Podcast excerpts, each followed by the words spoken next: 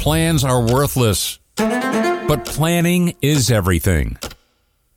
General and President Dwight Eisenhower's wisdom still rings true today.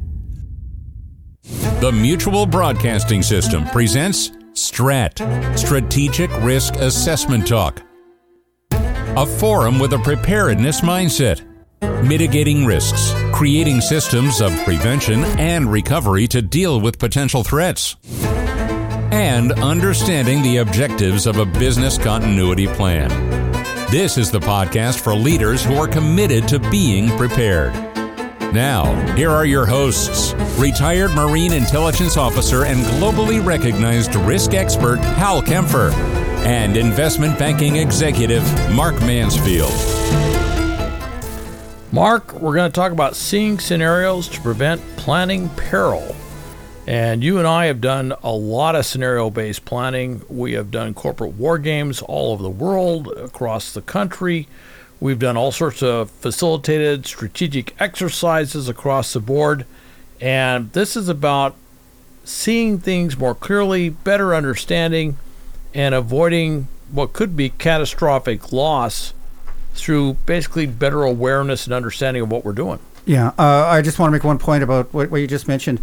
You know, Hal's being very humble here. We've actually done this uh, in uh, China, Korea, Japan, uh, through Europe, Scandinavia, and North America. Why is that relevant? Because actually, a lot of what we discuss through these podcasts is understanding cultural elements. So, working with people as they plan scenarios and test their plans within those cultures is, is very, very important and uh, brings, I think, a great degree of insight to uh, what we're discussing here.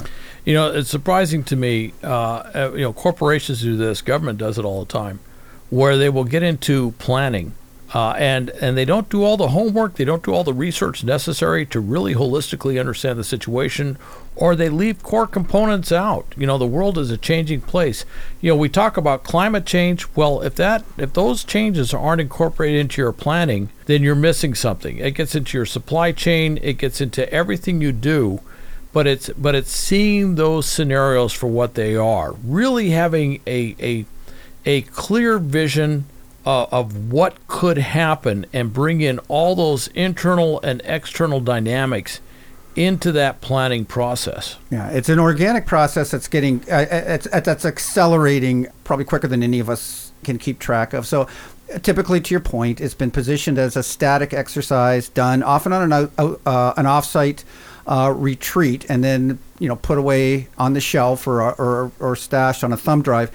It's no longer that consideration, particularly um, given the dynamics you've heard us talk about on on the podcast, and other stakeholders or externalities are getting involved. You're going to find the insurance business is, is wants to know how current you are in understanding your risk, your scenarios, and, and what role that plays into what their risk is being involved with your operation.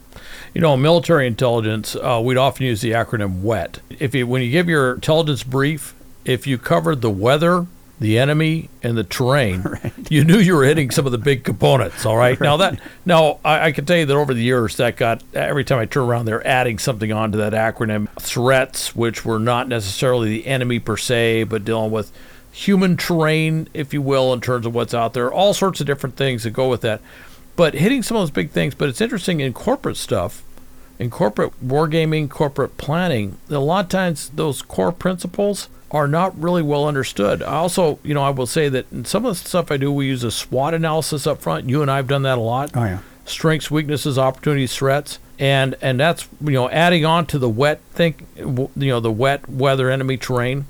Also looking at various opportunities out there, which gets into the whole investment banking side, which gets into M and A activity, all sorts of things where you may have missed ways to mitigate the risk, but also to get significant gains. Yeah, uh, exactly. And we, we make this point that uh, you, you you need to understand holistically the environment, overlay that with the the options based on your scenario analysis, and then understand execution and you know having experienced bankers and uh, operators to, to to go forward.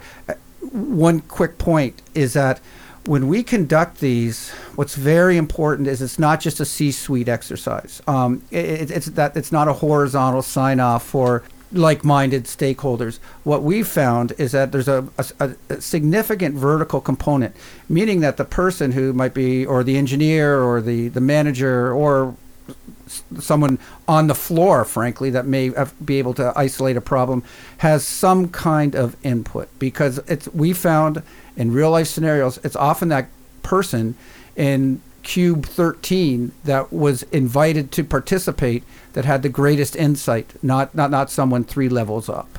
You know, it's interesting uh, with with the website Grip SA. SA, of course, is a, a shorthand for situational awareness. What I find throughout organizations is the more people that have good situational awareness, the better decisions are. You know, a lot of people like that centralized decision making model where only the C suite right. needs to know. I got to tell you, that is a pathway to peril. It is the foundation of failure. All right. When you think that only the C suite is going to come up with the great ideas. What I've always found, I found this in the military, I found it in business, I find it in nonprofits, you know, across the board, is it's that guy down the hall that you see every day. You say good morning. You don't really think about. I mean, guy generically could be man or woman down the hall. Right, right. But if they know what's going on, they will see things. They will come up with those innovations, those great thoughts, which can actually avoid, you know, catastrophic impact, but also open up new opportunities. And I really think empowering the workforce is a big piece of this in seeing scenarios because, frankly, your workforce will see things that you don't see. And that's part of the tension. And I, you know, my, my prejudice is, is that, you know, insofar as we we can manage ourselves post COVID, uh, a lot more gets accomplished when people actually do come to work on a centralized basis and have a shared experience, um, as opposed to being particleized or, uh, again, from an operational perspective matrix organizations can work, but they, they, they, it takes a lot of effort to make sure there's vertical and horizontal communication so that ideas are shared and scenarios understood and, and championed together. Which goes to another quick point is that within an organization, a, a centralized command to get things going is, is important to a point, but if everything is kept intelligence wise or scenario wise or option wise isolated into one individual or uh, just a centralized C suite, then that can be very risky in and of itself. If, if, if someone leaves, someone's for whatever reason no longer with us, um, you know, we, we need to have a, a, a, a planning platform that can be shared. Uh, you know, I see that a lot of times with organizations. You'll see it in the summer a lot. Decisions need to be made and I think of one organization I work with where decisions need to be made in a timely manner because of a variety of different things. So and so was on vacation. So and so wasn't here. So and so was on trip. Whatever it was, and literally the company was creating its own peril, if you will, its own its own foundation of failure.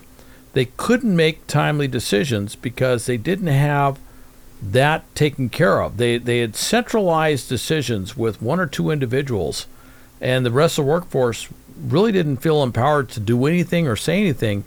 In many cases, running things right up until zero hour, when you clearly see they need to change something a week or two weeks back, or at least several days back, running up to zero hour, and and then they have to make a sudden dramatic change, which embarrasses the organization. And it, it, it you know, in some cases, if you talk about manufacturing, it could cause huge disruptions with ripple effects but they didn't see what was going on, and that was just not paying attention. But in your case, that, that limited vision was really caused by over concentrating the decision making uh, and input process uh, within an organization. Yeah, I completely agree. And so, with the limited time that we have on our on this podcast, we are going. We'll come back to that. We are going to uh, steer you towards relevant tools and provide clarity but you know, we, we all know we get it. We're, we're moving into a critical election year. So you know, businesses. Uh, so we've talked about. You've heard us talk about geopolitical drivers, ex- external threats. Um, or developments, however you want to characterize them. But then close to home in Fortress North America, you know, we, we are heading into understand. I need to understand scenarios and stage. And again, not to make the final decision, but to be directionally correct because we are working in, uh, we've said earlier, a year of public policy where we're, we're, we're making decisions about manufacturing, we're making strategic decisions uh, about shifting away from fossil fuels, we're working in an environmental social governance um, overlay that, again, you're going to have to consider. Um, all of these things have to be incorporated and there has to be a tool to do it. We'll get come back to that. scenario based planning, you know, it has to be well thought out, it has to be well researched, it has to be dynamic, it has to be flexible, and it has to address the world as it is, not just the world as you want it to be. And the biggest plan, the biggest peril I see within that, in terms of seeing scenarios across the board, is that a lot of times they'll assume away things, and and you got to watch the assumptions very carefully, and and and part of that has to do with technology. Some of that has to do with the decision making of an organization across the board. But I think we need to take a look at that and, and really dive into this, and, and you know, and, and really get into this whole decision making piece here, and also the understanding piece. Yeah, um, absolutely, and and you know, plausible deniability is, especially in this in information intensive world, is no longer uh, a plan of action. I mean, uh, the, only plan of action that's viable is to, to the extent possible, you know, rec- recognize what the selection criteria are, and again to be directionally correct. But then understanding the interface with public policy. For, so, for example, right now you've heard us talk about uh, the, the repositioning of uh, supply chains, the encirclement of some of our strategic components and bringing you know manufacturing home. But what does that mean from a public policy perspective and then the commercial business decisions that we face? So, so for, example, there's a tension with um, United, U.S. tech, well, North American or European as well, tech firms on on how much of their markets do they give up in Asia, for example, insofar as we get into a Asian conflict or a plan of action on a, a public policy basis to move away. So we, we've got big companies, Qualcomm, over 50% of their revenues from the China region uh, for smartphones. Even NVIDIA uh, has chips. A significant portion of their revenue relies on China, and, and Intel, uh, the same thing. Ultimately, you know, we, we expect business decisions to be made on the good of the society in general. And and I, I, everyone we would like to believe, and we do believe, is well intentioned in those decisions. But having said that, they are held accountable, and they must have uh, some room to maneuver, knowing that there could be some intrinsic conflict with uh, with what's going on in the broader policy. By the way, as long as you're talking about this and, and so, you know the market pull of China, if you will, uh, but also uh, being reliant on China for, for sourcing and stuff like that. That's all part of the planning process. But like any good discussion on scenario based strategic planning, you know we're going to end up talking about Ken and Barbie. Okay, and and that that obviously will come up. And and and interestingly, we have another podcast talked about supply chains. We've talked about you know the threats to the South China Sea, and and in making Barbie, uh, they actually put in a map in the background which uh-huh. showed the nine dash line claim that China rec- that wants, that the international courts have said does not exist, that's a source of huge confrontation with all the countries uh, that are active in the South China Sea, whether they border it or whether they just run commerce through it.